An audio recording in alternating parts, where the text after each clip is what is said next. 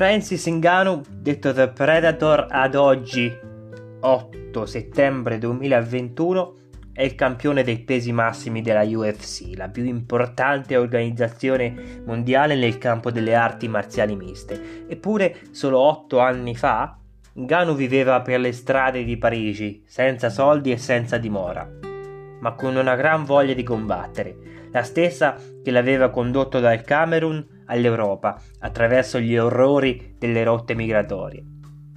Lo sport a volte riesce ancora a sorprenderci, pensiamo di aver già visto tutto e che nell'epoca dell'efficientismo agonistico e delle prestazioni calcolate al millimetro non ci sia più spazio per colpi di scena. E poi arriva uno come Nganu e torniamo a strabuzzare gli occhi, a emozionarci per una competizione. D'altronde, quella del campione dei pesi massimi della UFC non è sicuramente una storia che si sente tutti i giorni.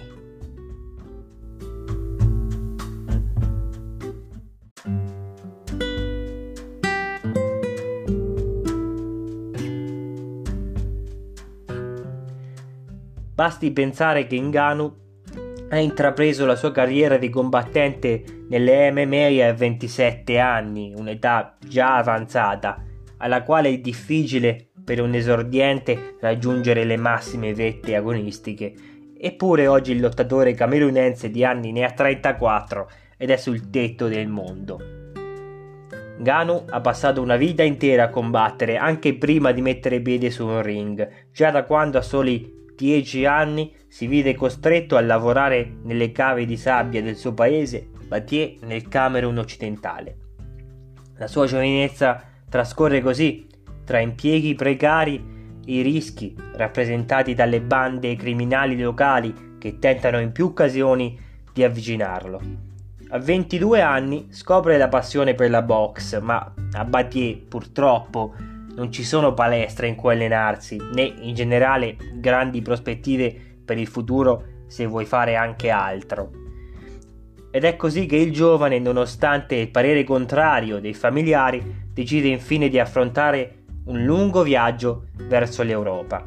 14 mesi infernali tra fame, fatiche e sevizie che lo porteranno infine a Parigi con appena 100 euro in tasca e nessun posto dove dormire. Gano ha 26 anni quando decide di abbandonare il Camerun. Il suo obiettivo è raggiungere le coste europee. Non ha una meta precisa, non ha una città dove andare, sa solo che deve camminare verso nord. Vuole dimostrare alla famiglia e al mondo di cosa è capace. Ha ricordato di recente: Volevo provare alle persone che dubitavano di me che insomma non era colpa mia, che se ne avessi avuto l'occasione avrei fatto qualcosa di grandioso.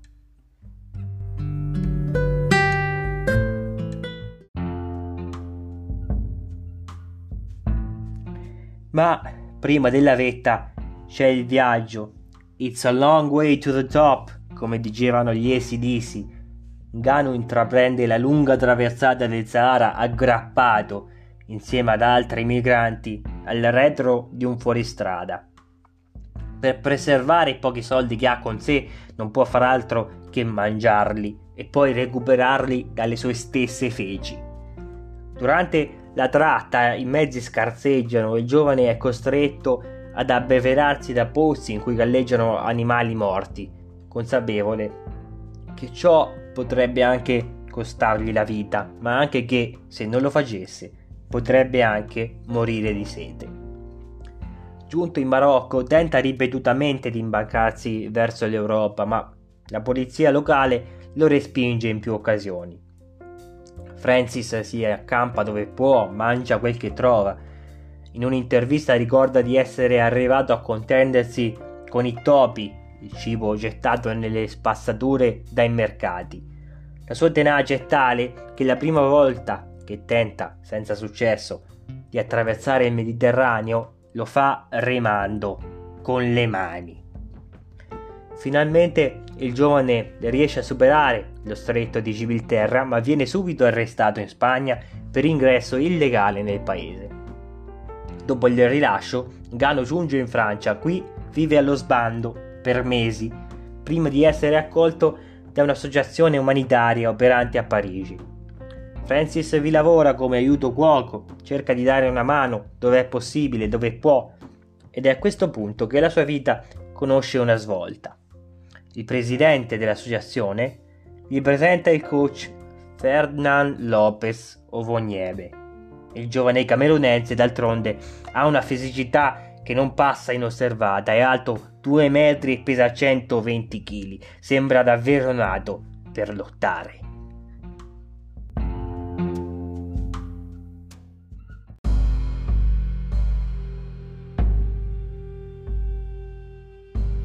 Lopez non ha bisogno di molto tempo per capire di avere fra le mani un talento naturale. Gli offre un alloggio e si propone di allenarlo gratis, questa importante, affidandolo alla guida del lottatore Didier Carmont. Sarà lui a indirizzarlo alle MMA, ma anche a fornirgli sostegno economico e soprattutto un'amicizia in un luogo completamente sconosciuto per lui. Pochi mesi dopo, nel novembre del 2013, Ingano è pronto per il primo incontro ufficiale. La potenza non ha eguali, la capacità tattica cresce con l'allenamento. Nel 2018, dopo una serie di schiaccianti vittorie, si ritrova così a fronteggiare per la prima volta il campione mondiale Stipe Miocic, il combattente croato che in questa occasione ha la meglio, ma Ngannou si prepara per la rivincita. E questa immancabilmente arriva il 27 marzo 2021, quando Ngannou sconfigge finalmente Miocic, i cronisti strabuzzano gli occhi. Oltre alla ben nota forza fisica, il lottatore dimostra una finezza strategica degna di grandi campioni. Il titolo è suo. Ngannou, il migrante, il senza tetto, esordiente tardivo e campione dei pesi massimi.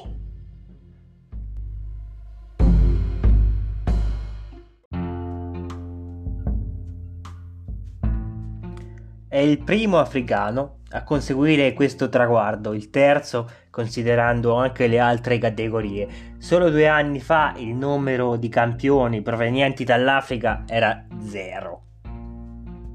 Ogni favola ha la sua morale e questa non fa eccezione. La carriera di Ingano è fuori dal comune, ma la storia della sua vita purtroppo no. Fa sicuramente scalpore leggere di uno sportivo di fama internazionale che ha dovuto lavorare fin da bambino, ha sofferto la fame e i rischi di un viaggio migratorio e infine ha vissuto per strada cercando di arrangiarsi come poteva. Eppure il suo percorso è lo stesso di tanti altri migranti che ogni giorno subiscono le stesse angherie e peggiori umiliazioni, forse. Gano ha reso celebre una storia che è in realtà tristemente comune, finita però con un lieto fine a differenza di tante altre che purtroppo ci rimangono sconosciute. Francis Ngannou non ha dimenticato le proprie radici. Tre anni fa al termine di un match ha chiesto a gran voce la libertà per i suoi fratelli bloccati e imprigionati in Libia e oggi continua a collaborare con le associazioni umanitarie, avendo anche diversi progetti nel proprio paese natale. Grazie a lui, a BTE, adesso c'è una palestra in cui altri giovani possono rincorrere, come ha fatto lui, i propri sogni. E chissà, se mai